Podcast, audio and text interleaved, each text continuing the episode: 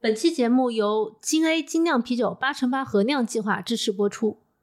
所谓合酿计划，就是用灵感碰撞灵感，本来是不同种族不同风格的啤酒厂牌，在抽盲盒的情况下一 v 一组队，提前半年确定并且酿制一个全新的风味。时间紧任务重看起来是一个很困难的任务，但是不知不觉这个计划已经进行到了第七个年头。我有时候在想，为什么做菜和酿酒的灵感似乎可以源源不断，是因为特别擅长吗？肯定是有捉襟见肘的时候。那是因为特别了解吗？好像也不是，因为我自己就每天都能对食材和技巧有新的认知。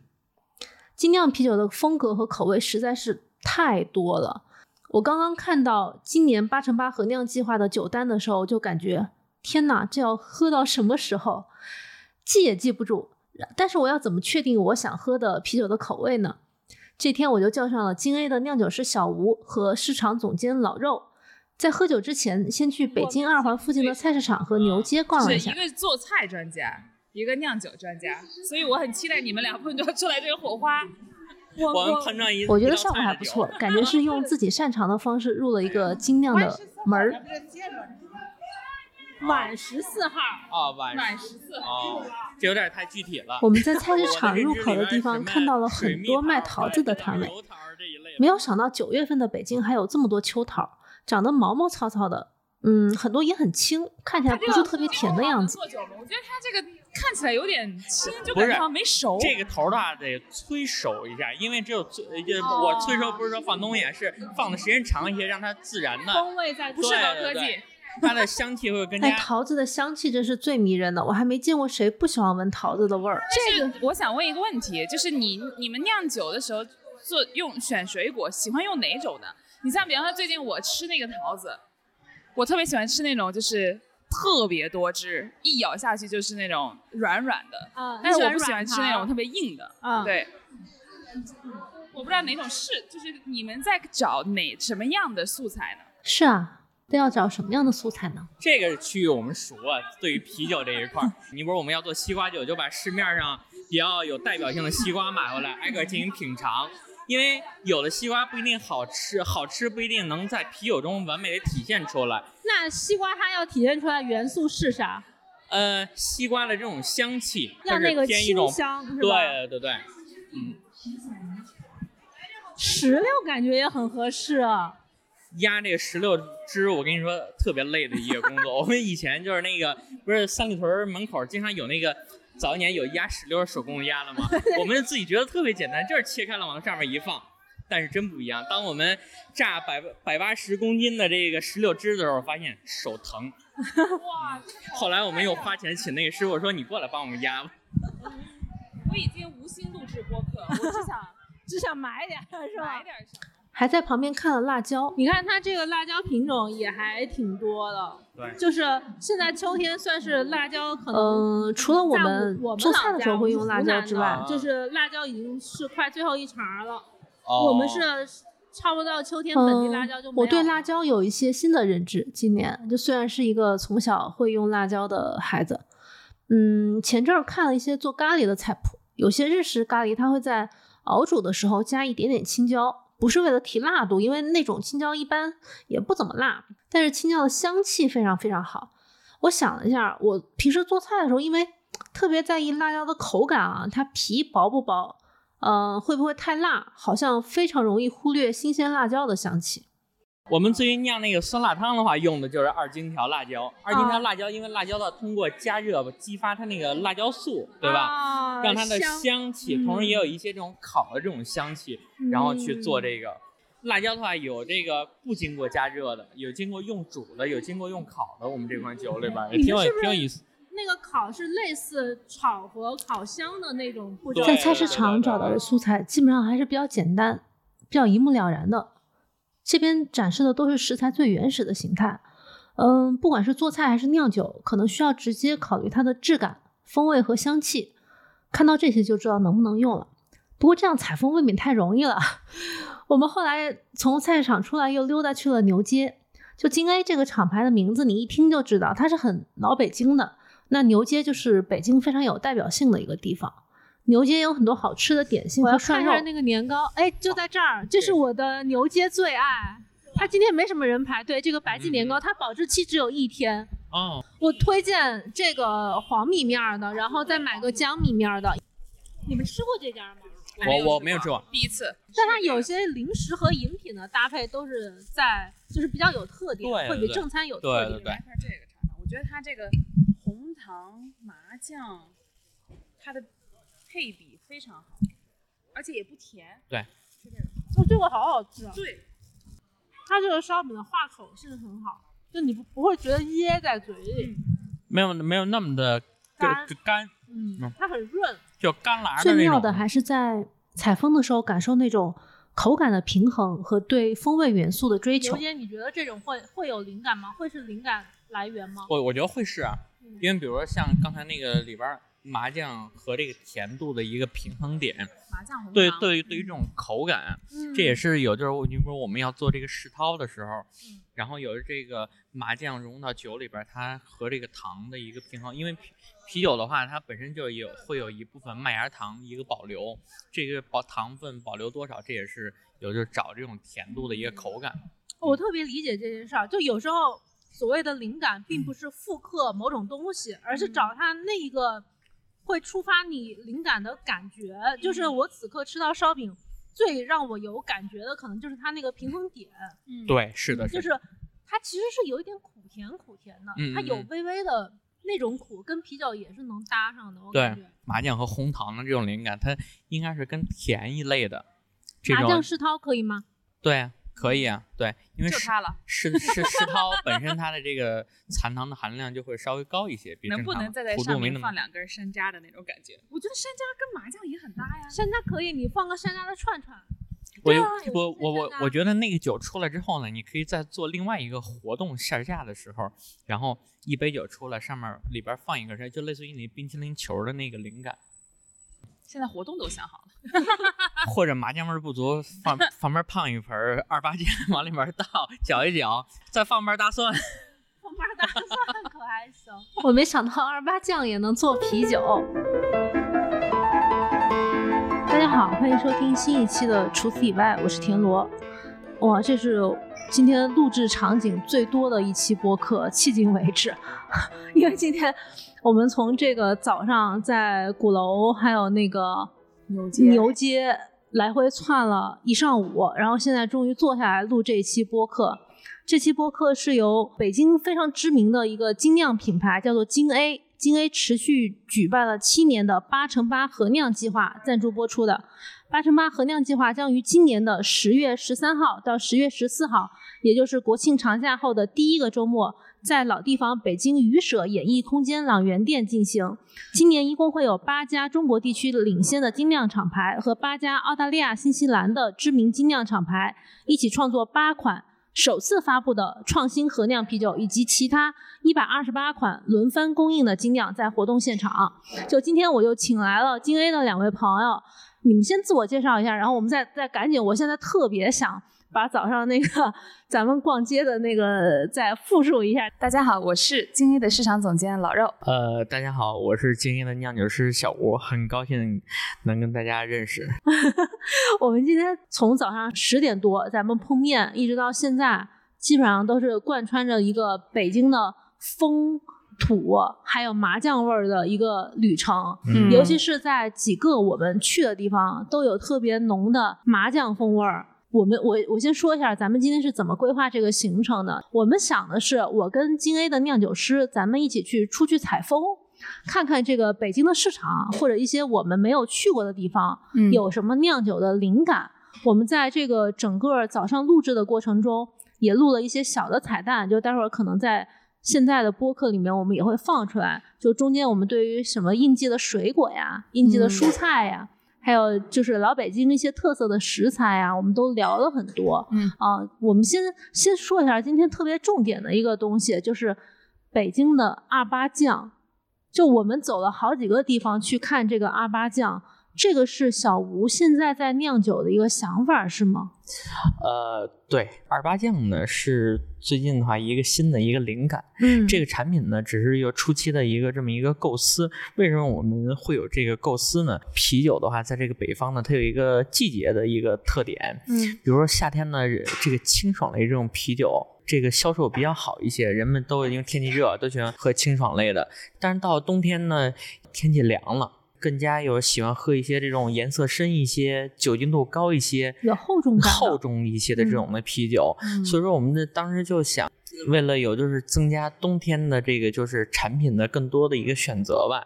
冬天的话其实在北方的话尤其北京这种当地的这种火锅很有名，老涮肉，对对，冬天的人们吃火锅然后喝一些有就是白酒啦或者什么的，然后而且火锅的涮肉都要蘸这种麻酱吃吃的，嗯，哎，传统的这种石涛类这种的黑啤呢它是会有一些这种花生酱的这种的一个增味的，有这种这一类的产品。我们联想到这个麻酱麻酱的话其实它也有这个花生和这个芝芝麻在里边，坚果的香气，对，坚果这种香气，所以说这很容易就把它两个就可以联联联想到一起，哦，所以说整体的话是这么一个产品的一个思路。嗯，我我其实特别好奇，就是这种坚果和果仁的这种味道，它应该是比较常用在啤酒里面，是吗？就是它相对是一个大家比较喜闻乐见的一个啤酒里面的风味。呃，坚果类的其实有就是是一些特色型的一个酒款，它不是一个特定的一个酒款，因为就是它是根据有就是不同的种类的这个酒，然后去做这个相应不同的这个增味的一个操作。嗯，其实我觉得就是刚才田龙说过这个坚果的风味，它可能平时它不是酿酒的一个特别需要的一个原材料，但是它这个风味可以通过很多其他的原材料来体现，比方说你那个麦芽经过烘烤之后，嗯，它可能就会释放出一些坚果的气息，哦，对，然后呢但是大概平时率这个酿造中是不太会直接用直接用这个坚果的，对，嗯，对，嗯，一般坚果的话不会直接使用，呃，当然了，有就是喝一些这尼泊深深色这种啤酒了，其实有就是麦芽有一些类似于坚果这种香气，比如像波特那种呢，它的坚果香气就会比较好一些，它是通过这个麦芽经过不同温度的烘焙产生类似于这种干果这种香气。嗯，你是啥时候开始想到可以用二八酱的？啊，这个就是京 A 的一个特色了。我们日常的头脑风暴就是啊，有就是你比如我吃了一道菜，完了哎，感觉挺有意思，比如说像拍黄瓜 ，OK， 哎就琢磨这拍黄瓜我这么喜欢吃，把它做到酒里边吧，就就跟比如说咱们在家里做菜似的，去菜市场看这个胡萝卜挺好的，哎，我拿胡萝卜我做一个凉菜吧，要不然我就做一个热菜吧，要不然做一个汤吧，就有这有这种一个。潜意识的这么一个习惯，产品是一方，另外一方面，哎，这二八酱挺有意思的，然后能不能琢磨着给它做做到这个酒里边？嗯，对，就是我听起来跟咱们做菜的这个思路很像，就是你看到一个东西，你就会觉得先去拆解它的那种特性，就它的气味是什么样，它的质感是什么样，它能用什么蒸煮炸的这种方法可以放到菜里面。可能我觉得啤酒。本质上跟做菜在这方面可能有点像，啤酒的话跟做菜的话会有一些像的，因为本身在酿酒的过程中其实也是一个用热水啦煮沸啦就是差不多的这么一个操作流程，但是这个做这种啤酒的话会跟做菜有个不一样的区别，就是啤酒的话会考虑到这个你选择这个食材的一个特性，因为有一些这个特性它你比如像这个二八酱里边这种含富含的这种油脂，嗯，这个就是我们需要规避掉的，因为啤酒里边如果有这个像这种油类的含的量比较高的情况下，啤酒的泡沫就小泡小泡或者是就没有泡沫，影响会特别大。我们二八酱的理念出来之后呢，我们会根据这二八酱它的制作的这些原材料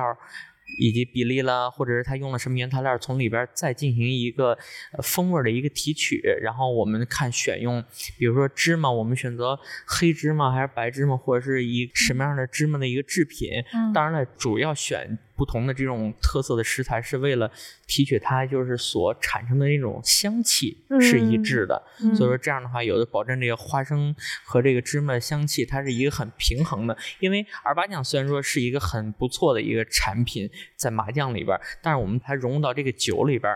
既要有这个芝麻的也要有这个花生的香味，同时也要兼容我们啤酒自身的这个风味，酒花了、酵母了以及特色麦芽所赋予的这种香气，它们是一个平衡的，不会那么特别突兀的。嗯，就是我喝呢又得喝的是酒，喝的不是二八酱，是但是我要隐约的觉得有二八酱的灵魂。对，而且我发现那个消泡特别有意思，是烘焙里面也会有的一个概念，就是烘焙好多时候你在打发东西的时候，如果此时有油脂进去就打那个蛋清泡、嗯、如果有油脂进去它也有可能消泡，就它的蛋糕体就不够立体、哦、就不够挺拔，它就会容易塌陷。我感觉好像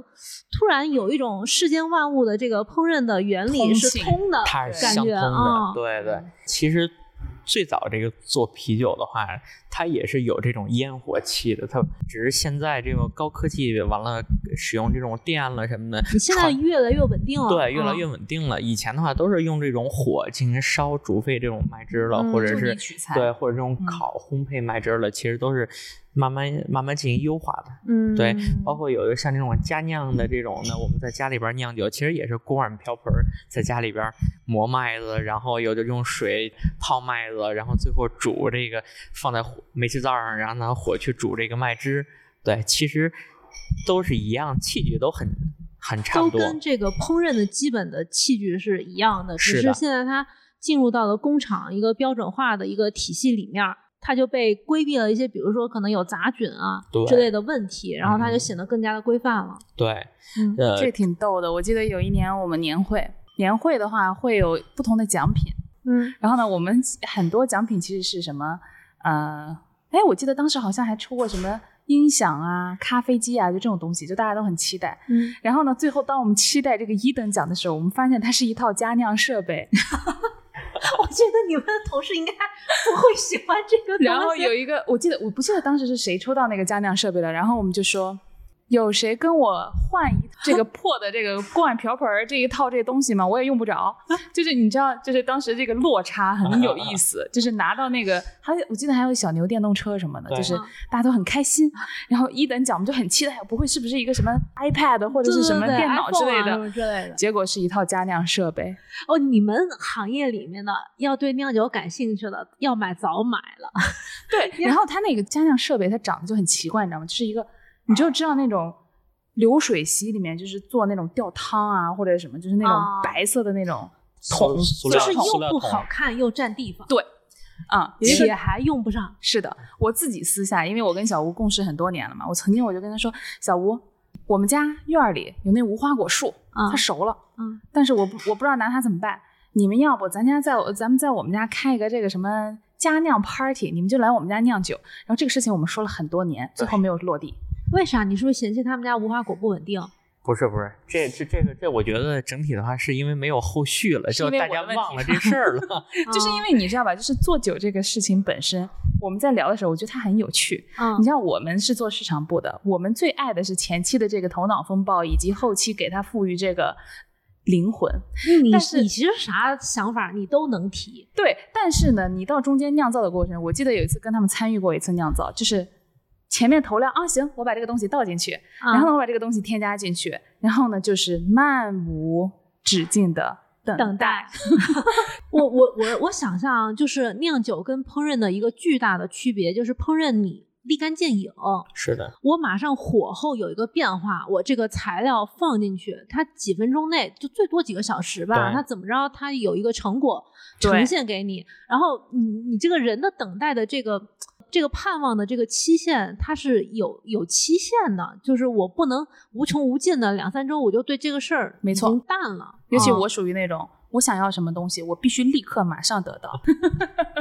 哎，那我说回像刚刚老肉他们家有的那种无花果树、嗯、这种随地取材的水果在你们酿酒师眼里它是好拿来用的原材料吗？这个是完全是可以，因为就是我们其实有一些产品系列，这个的话就是选用这个新鲜的水果，嗯，就是呃有一部分产品系列是选用这个，比如说 N F C 这种果汁，有就是能降低成本以及产品的稳定性，批量化生产用这个。我们还有一些像这种野菌系列的，过橡木桶这种系列的，因为就是水果表皮它也有一些风味风味的菌种，嗯，类似于葡萄酒那种的，利用葡萄皮表面这种菌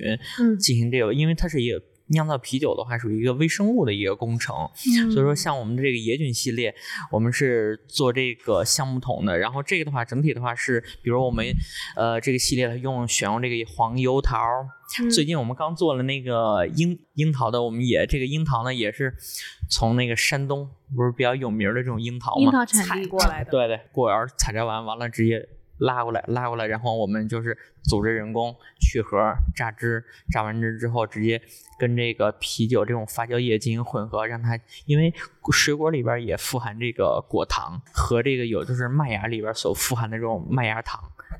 混合继续再发酵，而且它有一个有就是跳出传统酵母以外的一个布雷特菌种，然后呃我们俗称叫野菌。其实这个啤酒的风格属于比利时兰比克系列，然后他们会继续发酵。这个酒呢它的发酵时间周期我们基本上都是一年半载或者两年三年的这么一个时间，对，这个酒时间很长的，所以这种酒的话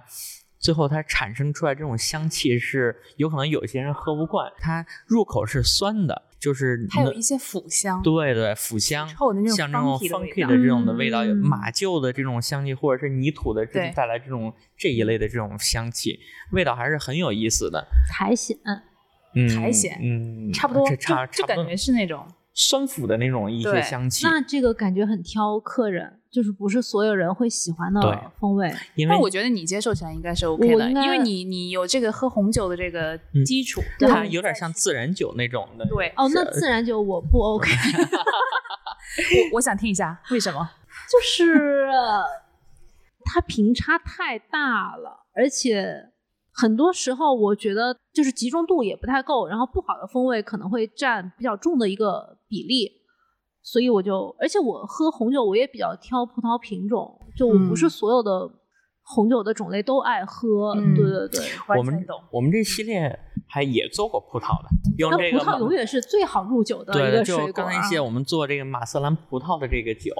因为我们马瑟兰葡萄算是中国特产吗？中国酿酒特产，呃、就, 就是比较特色的一款，在葡萄，嗯，葡萄酒这个业界里边品种里边属于比较特色的，嗯，呃，是山西有个怡园酒庄，然后我们跟他们有就是呃合作出来一款这么一个野菌的啤酒，这个的话是他们在这个。呃，应该是宁夏那边有一个产地，他们在那边人工上午采摘完，中午直接装车，晚上就直接直接到达专车到达北京，嗯，然后当时我们放在大的塑料盒子里边，呃，是穿着鞋的啊，因为传统做葡萄酒是不穿鞋的，光着脚直接。对，我有看过那个国外的视频，因为其实他们酿这期我有参与过，然后我说那国外都是直接光着脚进去就采。因为其实当时我注意到一个东西是它好像不让我们把这个葡萄表面的东西洗干净，对，它不是有那菌吗？对，它得留着那个菌，对，然后我当时就很好奇，我说哎，这个东西怎么不洗就放进去了，还得进去踩来踩去，这能喝吗？就当时这是我的作为消费者的第一感受。但后来我想啊，哦，我还我忽略了整个这个什么发酵的啊，这个这个过程啊，嗯，对，这个葡萄我们从那个果园收回来之后呢，会简单进行水的一个冲洗，去除表面这种土质、杂质这一块儿。然后为什么会给它进行采呢？因为要把它表皮给它捏爆了，让里边的这种果糖了、水果了、就果肉让它出来。其实就是挤压过程，对，挤压挤压类过程，嗯。如果按照正常的葡萄酒厂，人有专业的机器进行挤压。嗯，其实最早以前旧的这种历史的话，没有机机械化的时代的话，就是用脚去踩。听到你们就是没有机器，主要，嗯。我你说他说的好像也没错呀。我想问你们两个一个问题啊，一个是烹饪界的专家，啊，一个是酿造界的专家。你们在就是制作一道菜或者是酿造一个酒的过程中，最讨厌处理的东西是什么？洗洗吗？你是指洗食材还是洗？就是洗食材，打打扫厨房。打扫，因为现在有洗碗机，我就还可以。哦，就我我我我很讨厌前期食材处理步骤中的去除它的杂的味儿的那些东西，就青菜上面的泥沙、嗯、因为这种你知道它是不好的味道，你如果不去掉它几乎是不可能的、嗯、但比如说有一些食材的表皮，比如说桃子皮、嗯、姜的皮或者菜的那种外面的那种硬的皮、OK 嗯、你要忍了它的质感，你也能够接受它带来的风味、嗯、但是泥土这些东西是绝对没有好的效果的、嗯、所以那一部分是我觉得你不得不进行但是又又很讨厌的一个步骤，因为你洗不干净，你又心里会有阴影，就觉得哎，今天这个菜有沙子啊。那你能不能举一个，就是就洗东西这个太大类了，就是有没有一个、嗯、一种食材、嗯、就你觉得它处理起来很麻烦，然后呢你就会忽略去做这道菜。我我处理过的最难的一个食材是猪网油，你知道那是什么吗？就是咱们人的内脏也有，就猪的内脏跟内脏之间它是有那种网状、嗯、网膜状的猪油、哦呃、那种上面就是你知道动物内脏已经很难清洗了，那种上面的小沙子和小的那个脏污是嵌在那种网油的里面的，你就得一点一点抠、哎呀嗯、因为它如果整个搓破了那个网油你可能就用不了，你需要它包裹一个东西去油炸，就你需要它是一个完整的，明白，所以你就不能把它给弄破，但你要把那个脏的东西给洗掉。他田螺说的这个就是根本就不会在我们家厨房出现的，嗯、而且那个洗完还你还很担心它有油垢嘛？那个油垢你如果直接到水管，你还怕它堵了，就是这是我最讨厌的一个食材。但是你会经常做这个东西吗？就是很那以后就没有做过了，就洗过一次，那是那是我最畏难的一个食材。那就是呢，我觉得有就是田螺这个他不喜欢的这洗的一块，正是我们作为酿酒师比较喜欢的一块。因为首先为什么呢，按照正常的这个工厂的生产流程呢，是其实每一批酿酒基本上都是一个重复型的，就是粉碎调料一个流程性、嗯、流程性的这么一个事物、嗯、当有就是你有变量了也有变量了，你比如说哎，突然间我们要做这个樱桃了，然后大家一边吃一边实现樱桃自由了。首先先是大概有七八个人坐那儿、呃、有有这个摘这个梗的，有洗的，有往出捞的，有榨汁的，有吃的，对，就是那个吃的。我觉得你们酿酒过程很快乐，在这很快乐，大家还可以互相的聊天，因为日常大家都是守着机器，每人在固定的自己的岗位上去操作每天重复的这事情。当一些不一样的食材、嗯、不一样的酿酒的这种好玩的，突然间今天酿酒跟以前不一样了，哇、哦，大家的快乐顺下来、嗯，而且是作为这个精酿啤酒，就酿造不一样。这样的啤酒才是最终的一个乐趣所在。你们对于批次之间的有一点些微差异，它是很好接受的，是吧？它不像工业啤酒，你必须得极度的稳定。呃，首先呢，每一批和每一批肯定会有差异，为什么呢？因为首先酿酒的话，选用的这个麦芽还有是啤酒花，它都属于农副产品，就是直接加工出来的。所以，当我们听到听众朋友们，当我们听到农副产品几个字儿，你就也可以意识到它是一个不稳定的东西。呃，也因为这个受这整体天气以及这种就是农场什么收获的一个、嗯、一个稳定性的一个。嗯，产品差异呢，我们都有自己的一个生产标准，嗯，不会差异特别大，会有非专业性，会有一些有的是一个细微的一个差异，嗯，不是说你今天能尝到橘子味，明天下一批又尝不到了，这种是不允许进不允许的。但你刚才说过的，比方说就地取材这件事情，嗯，我觉得就地取材，我们家种了某一个东西，嗯，就你做在菜里面，你今儿摘个辣椒放在沙拉里面，我觉得这个是 OK 的，嗯，但是我觉得对于他们酿酒来说。那种水果，因为其实我们平时不会好好去经营它，我觉得它可能整个的成长这个果实达不到最终的那个甜度呀，或者是酸度呀，可能它最终酿出来的酒味道会有一些变化。嗯，这个的对于这个食材选择，有不是说所有东西都适合的，嗯，而且不是说每个水果都可以。完完成成百分之把这个香气都拷贝了。大家都知道这个六每年六月份这个西瓜小麦，嗯，呃，西瓜系列产品，西瓜的话，我们用的是北京大兴庞庄的西瓜，这个西瓜的话应该是比较有名的。嗯，我们在在现场选择这个西瓜有不同种类的，选的是整体的 L 六百 这个西瓜，这个西瓜的香气了甜度是比较好的那种小西瓜，但这个西瓜的话。嗯，加工过程是很不容易，最终的体现在这个这个啤酒里边，因为本身鲜榨的果汁产品的稳定性就没有那么好，嗯，包括后期的一个产品的一个衰减，嗯，如果售卖周期比较长的话，后期这个西瓜就有一些有就是 low 的味道，会慢慢的一点也也一点点进行体现出来。嗯，对。因为我们自己在家吃西瓜，比如你这个西瓜跟那个西瓜，它甜度可能就有差异，也不一样，对。或者当然它酿酒的时候大批量处理，它可以稍微把这个方差给它降低一下，嗯，是吧？是，就是我尽量让它整体这一批的水平是差不多的。可是西瓜放久了它就会有容易有不好的味道，对，嗯嗯，这个在酿酒里面也是同样会出现，是吧？会出现这个，所以说就需要通过我们整个工艺相平衡一下，嗯，所以说这个西瓜的话，其实市面上你会发现有就是这个西瓜类提取物什么的很少。哦，对对，西瓜制品这一块这些东西，哎，你这么说确实是。你要发现桃子，你会发现有很多类的这种桃子类制品，因为本身这个西瓜它属于很难提取相应的这个香气在里边，哦，就可以给它取出来。就是西瓜的香气是比较难保留的，对，但是桃子的香气可能是，就是我印象中，我想到桃子，我马上会有那个它的香气，它的皮的毛茸茸，嗯嗯，它的果肉的质感。所有的印象，即使桃子它本身不是一个甜度非常高的水果，但是它给人的那个印象非常的深，很明确，它的形象很明确。但西瓜我要想到，我就可能想到一种清新的夏日感啊，对，呃、对。但是关于西瓜本身的果肉和它的清香，它就会感觉比较淡，比较弱，嗯，对。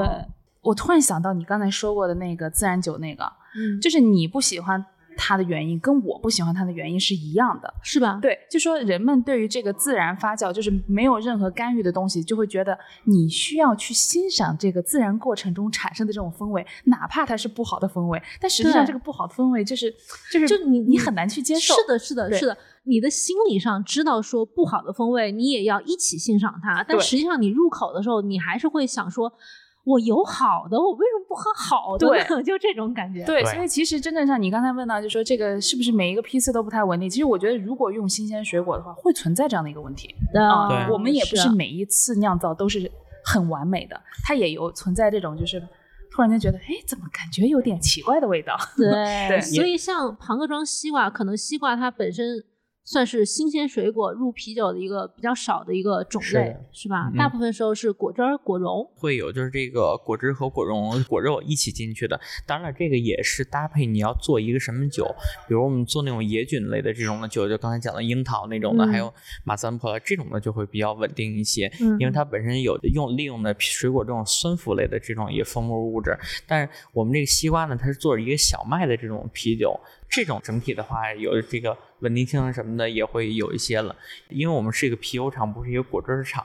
你说有可能果汁厂的话，人家会把这个西瓜的 N F C 做的通过各种工艺相应的设计手段会做的特别的一个很好、嗯、对、嗯、但市面上也没有特别好的这种西瓜汁的一个产品。对，我我可以再问几个例子吗？比如说我们今天早上在早市、嗯、看到了橘子，橘子它是一个好入酒的水果嘛，因为因为橘子给我的印象很明确啊，就它的清香和它的那个酸甜多汁儿的感觉、嗯、我感觉它是应该是在酒里面是很容易存在的。其实橘子的话，有就是我们在选择这个产品的话，它这个提取的话不一定是它里边的橘子的果汁，我们可以用它的皮嘛、嗯、对吧？比如说像我们的那个阿白小麦、呃、它属于一个比利时小麦的一个风格。比利时小麦风格就是加入这个陈皮盐碎子，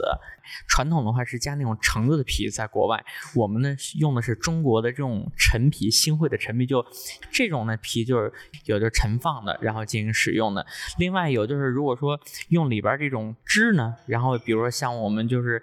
最近做那个有就是酸五叶曲那个的话，我们就放了一些柑橘类这种新鲜的果汁直接放在里边。所以说根据不同的食材提取它不同的这个一个风味元素风味元素在里边。 嗯, 嗯，也就是说其实很少用橙汁儿。橙汁我感觉做西打还行，是吧？橙汁也用，橙汁、哦、橙汁是可以用，但是比方说那个果肉这些东西可能就会都剔除了、嗯、剔除了，因为它可能会涉及到一个堵塞的问题。其实还有一个就是比如刚才聊到那个庞各庄西瓜，在处理这个西瓜的时候，我们会把那个白色的绿色的全部都取掉，只要里边红色的，因为那个白色的它会更像一些这种偏这种寡淡蔬菜的一种味道，这种味道在啤酒里边体现出来是一个就馊味儿，我觉得 不, 不太友好的一个风味物质、嗯、很像那种黄瓜西葫芦那种味儿、哦、对, 对, 对, 对, 对，但它还是会有一点点那种红色的那个果肉在上面，你知道吧？对，就你能想象夏天夏日西瓜一种吃剩了的感觉，对，就是吃剩的那种剩西瓜的味道。对、嗯，当然了，每个酒有每个酒的这么一个特色。你不是像刚才松小麦加这个柑橘类这种的果汁就很稳定，虽然说就是加一些新鲜的，但是它这种水果特性的一个稳定性就一直会成，它不会有什么大的一个波动的。嗯，就是我个人作为消费者来看的话，好像大部分的酿酒师在做柑橘类的啤酒的时候、嗯、他们会选择一些就是可能它不太适合吃直接食用的柑橘、哦、但是呢它可以用它的汁儿，就比方说像柠檬啊，像那种、哦、像像日本的那种水果柚子这种、嗯、就它不太适合我直接食用，但是它的这个汁儿呢有一种很浓的香气，然后能够让你的酒体的整体的这个无论是香气还是口感就有一个爆炸性的这个果香在里面。对、嗯、因为柑橘类的它的香气还是最迷人的最明显的、嗯嗯、是的。然后尤其是咱们那个我觉得中国的陈皮就是挺好用的。对，我哎，那这里面有一个专门给你选了，让你尝试一下。我可以先闻一下吗？你可以先闻一下试一试。对，这个就是用了广东的新会的陈皮放在里面的。做厨房做菜的时候，你调里边有这个陈皮。厨房做菜，你们会在什么时候用过陈皮？炖菜。陈皮我们可能好几种时候会用。首先汤它也可以用，比如搭配鸭子。陈皮搭鸭这种就是有一点腥骚味的禽类它会用、嗯嗯嗯、然后呢它可以蒸鱼，因为有些有泥腥味的鱼它可以用陈皮把它那个泥腥味给它剔除掉。嗯嗯。然后烧肉、嗯、重口味的轻口味的都有，就红烧的时候、嗯、它可以给它提出一些很特别的清香。嗯，如果是红烧的话它就很适合搭配冰糖来用，就它会有糖和那个呃，陈皮的柑橘香融合到一起的感觉、嗯、所以它为什么会起到这种除腥去异味的这个功能呢？我觉得是那种就有些这种固定的搭配，因为我化学不是特别好，小吴应该化学很好，就是我只知道它固定搭配是有这种传统、嗯、我说不清楚它的原理、嗯嗯、比如啤酒它也可以去腥，就我们做鸭子做这种禽类的时候它可以把它不好的味道给它剔除掉，陈皮也是类似的这种作用、嗯、我感觉这些材料在我们家好像从来没有出现过，因为你都做意面对做西餐、嗯、是这个吗？是对的，是这个。对，你可以浅尝一下看看它有没有这个，它这个就还很柑橘、嗯、对, 对吧？嗯，对，这个这个叫什么这个酒啊、呃？我们叫阿白小麦。嗯嗯，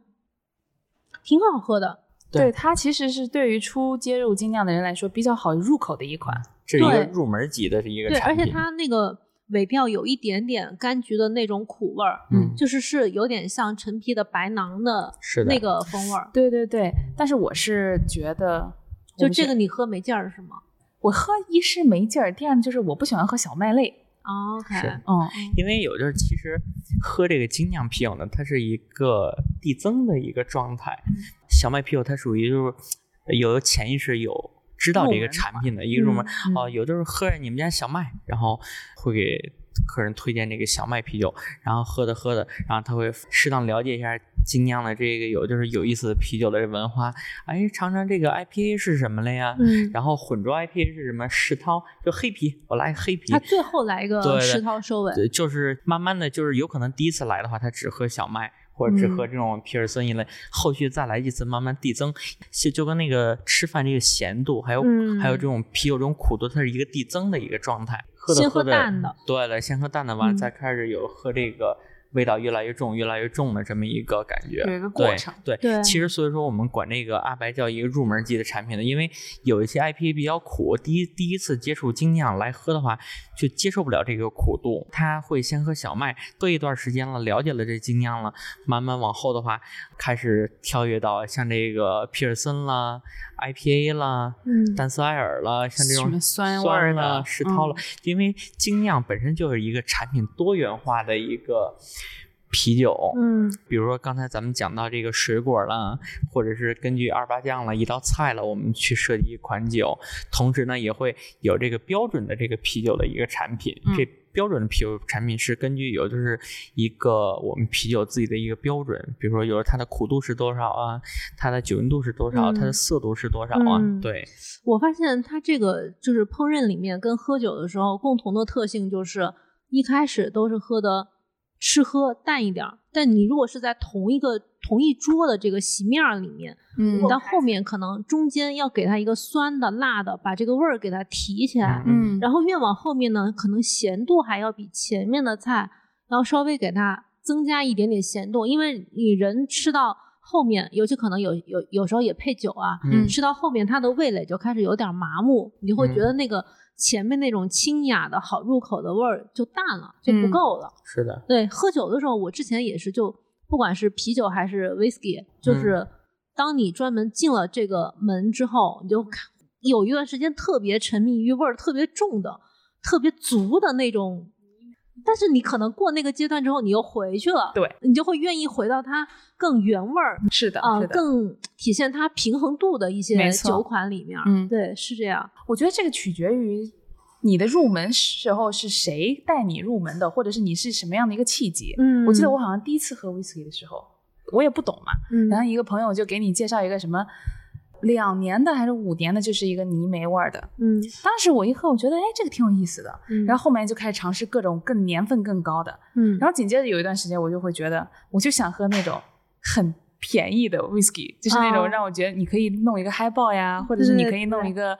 什么特调呀，或者你也可以加就加一个冰块，然后呢你可以一口慢慢一口慢慢干啊，或者都 OK 啊，嗯，就反而那种太过于泥煤味的会有一个阶段会让我觉得很有压力，哦，嗯，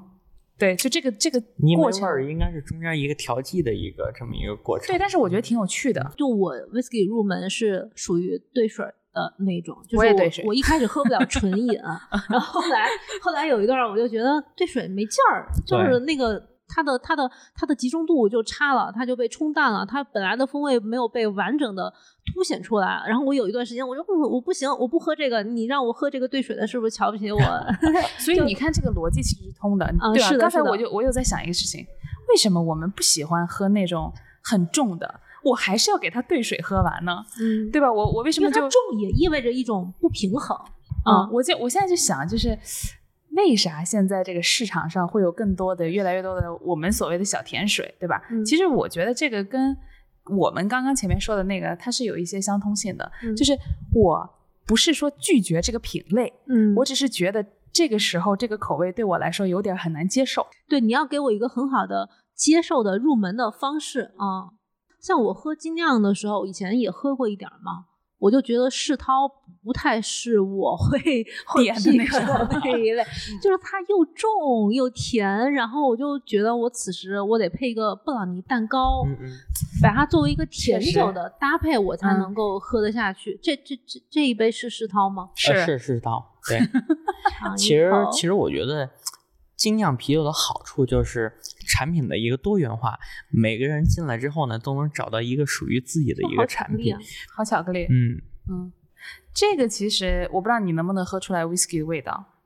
因为它其实是有把，嗯，有把那个香草荚，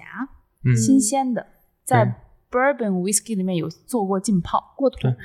没有，就是这个没有做过过那个香草的话，为了有就更好的萃取它的香气，我们使用这个高度的这个威士忌给它进行浸泡，激发它那个香气更多一些。这个是不是类似烘焙里面用朗姆酒去浸泡香草荚？一个道理，一个道理，一个道理。对，因为有一些这种食材就需要去激发它的香气，嗯，比如我们前段时间做那个酸辣汤，里边用了二荆条这个辣椒。辣椒的话，我们是放在不同的这个环节，比如说分几个阶段进行加。到后段我们加的时候，这辣椒我们会进行这个一个烤箱的烘焙的一个过程中，通过热度激发它里边这种辣度，也再产生一点点类似于烤的这种味道，让它去在酒体里边进行一个体现。啊，你这个我们中餐里面也有类似的使用，哎，就是像四川和贵州那边它会有一种叫做胡辣椒。胡辣椒就是干辣椒在干的锅，嗯，不放油的锅子里面给它干焙焙炒，嗯，就就是有点像烤箱烤的那种做法是一样的。是有点黑吗？看起来。对，它弄完是有点黑，嗯，但是呢它又不至于到糊的阶段，嗯，它是介于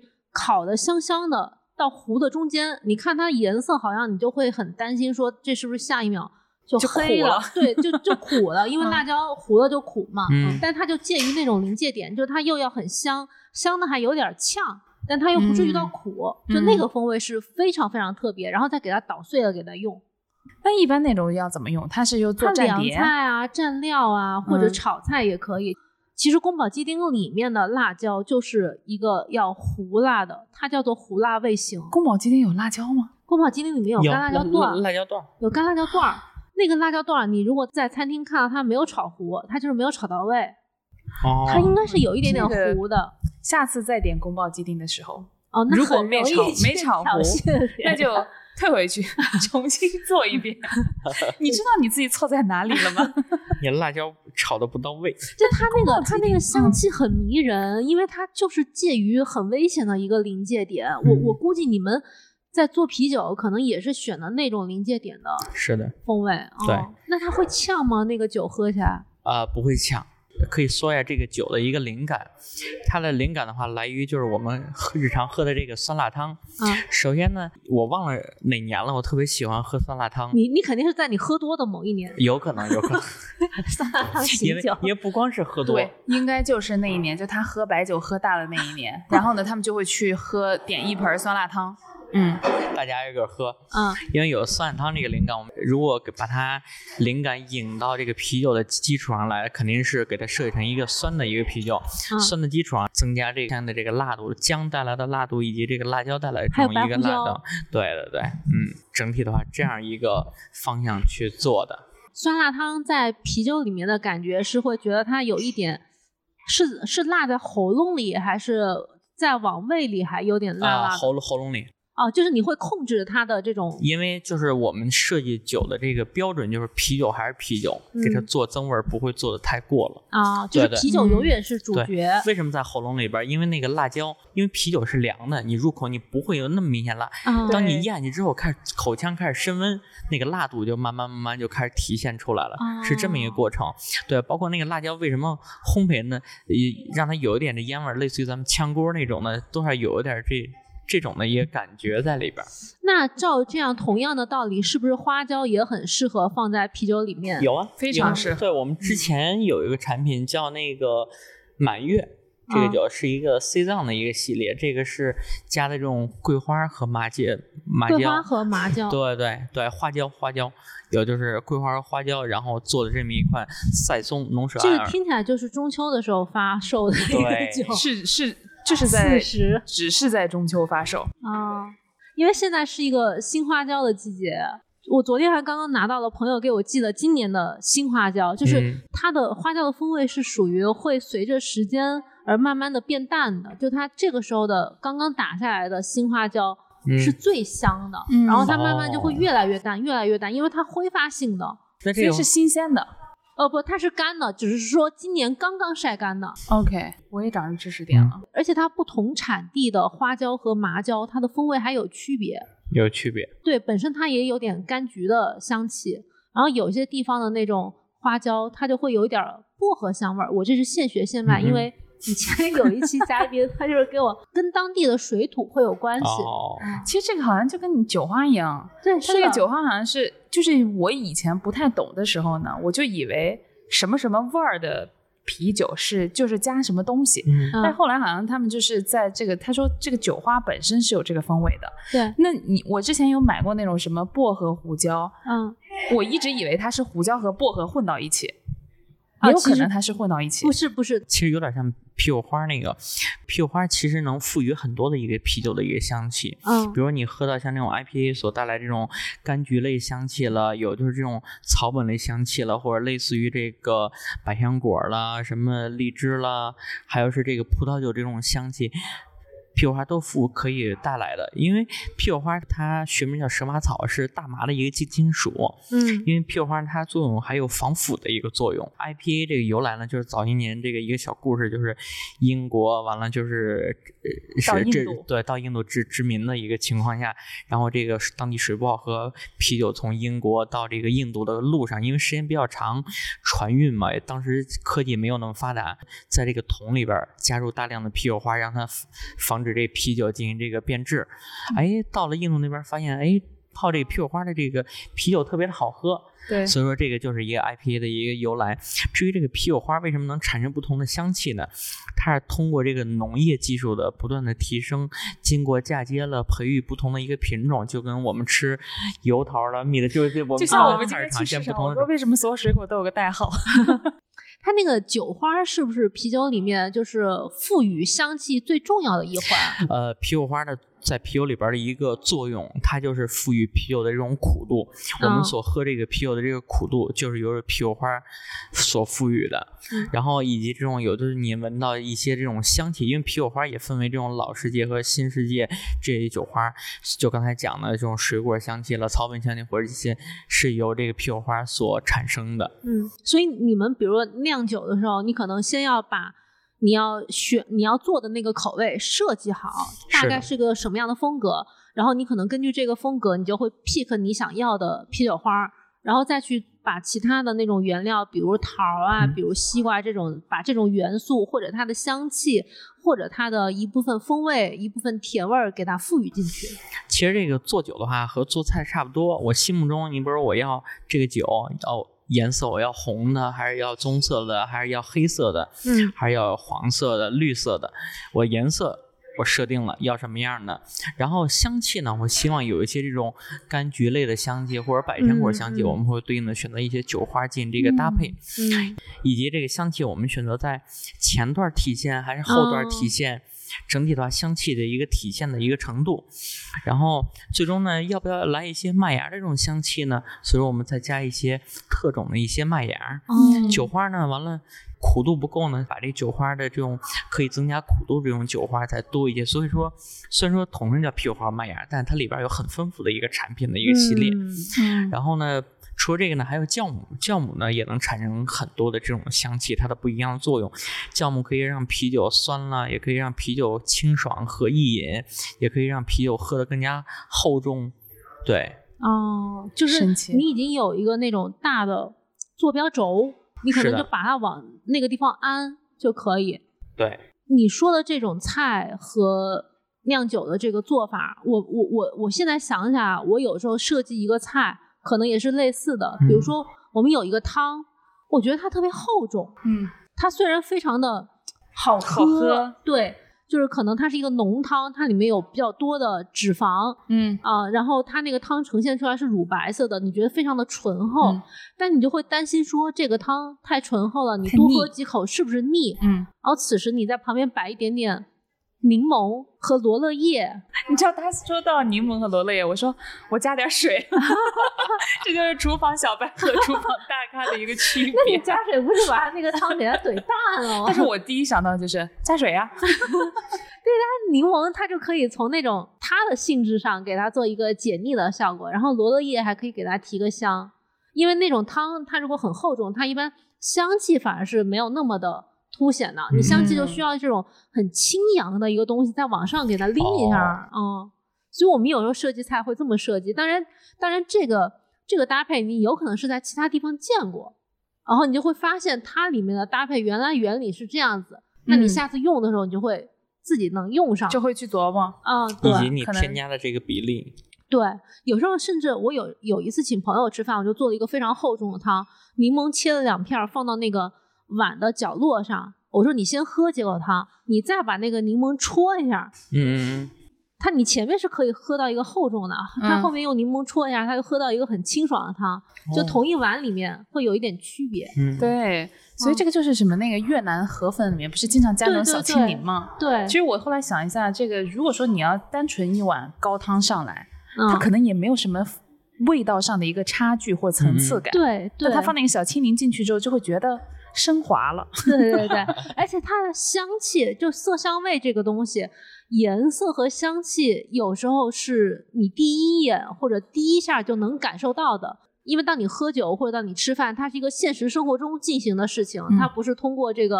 网络呀看啊，就是满足过个过个眼瘾，就你现实生活中能够喝到这种很好喝的东西，它给你香气上的一个刺激，记忆力其实特别深刻。嗯，啤酒的话它的饮饮用的一个场景也是有就是比较好的、嗯、在外边了，有就是马路牙子上了，或者是在餐厅了，或者你中午吃个涮肉的时候，对，中午吃我中午吃涮肉不也喝了一瓶吗？然后有就是比如在公园坐那儿也都可以喝喝一杯、嗯、就闲聊，也不需要有什么吃的。嗯，但是有就是你不是你要是喝白酒的话必须的你不可能坐公园这儿完了咱俩一人 一, 一杯坐这儿。对 对, 对, 对, 对，它的社它的社交属性好像不太一样。哎，你刚刚小布说到那种就是香气特别足的，我还有一个特别也不能说大胆的设想，因为你们店里做过一个榴莲味的啤酒，就榴莲这个水果作为一个特别有个性的嗯气味的一个东西，它入酒我觉得嗯我可以想象，因为它也是高糖的是吧，它也是很好入酒的。嗯，但如果有一个更冒险的想法，比如说螺蛳粉它的气味跟啤酒搭吗？我我随便瞎说了啊。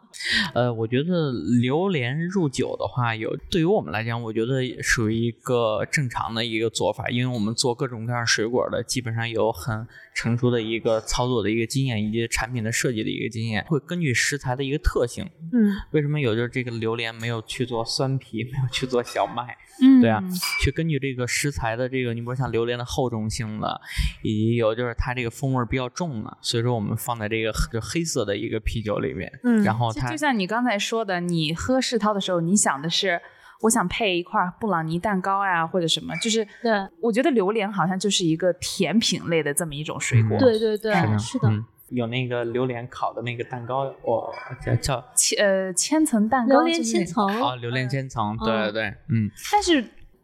我记得做榴莲这个酒的时候，我们很快乐，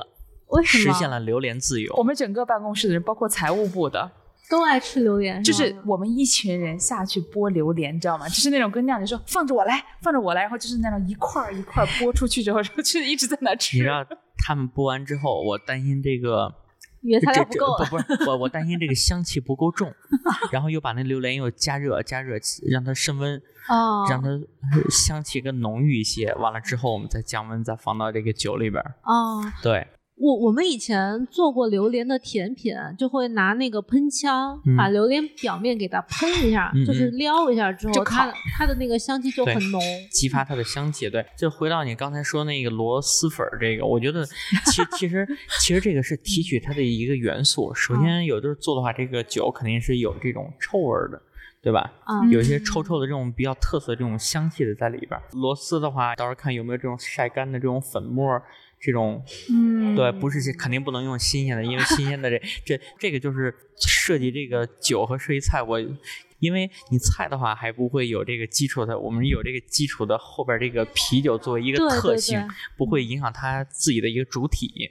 我们看干的螺丝的这种粉状能不能带来一些这种特色的这种臭臭的一个味道、嗯、对。然后酸味呢，我们可以用我们的乳酸菌了或者是什么的、嗯、进行给它带来一点微酸的一个感觉、哦、就是这种酸你其实是只要是酸就可以，就不一定完全是那种发酵酸。这个就跳到另外一话题了。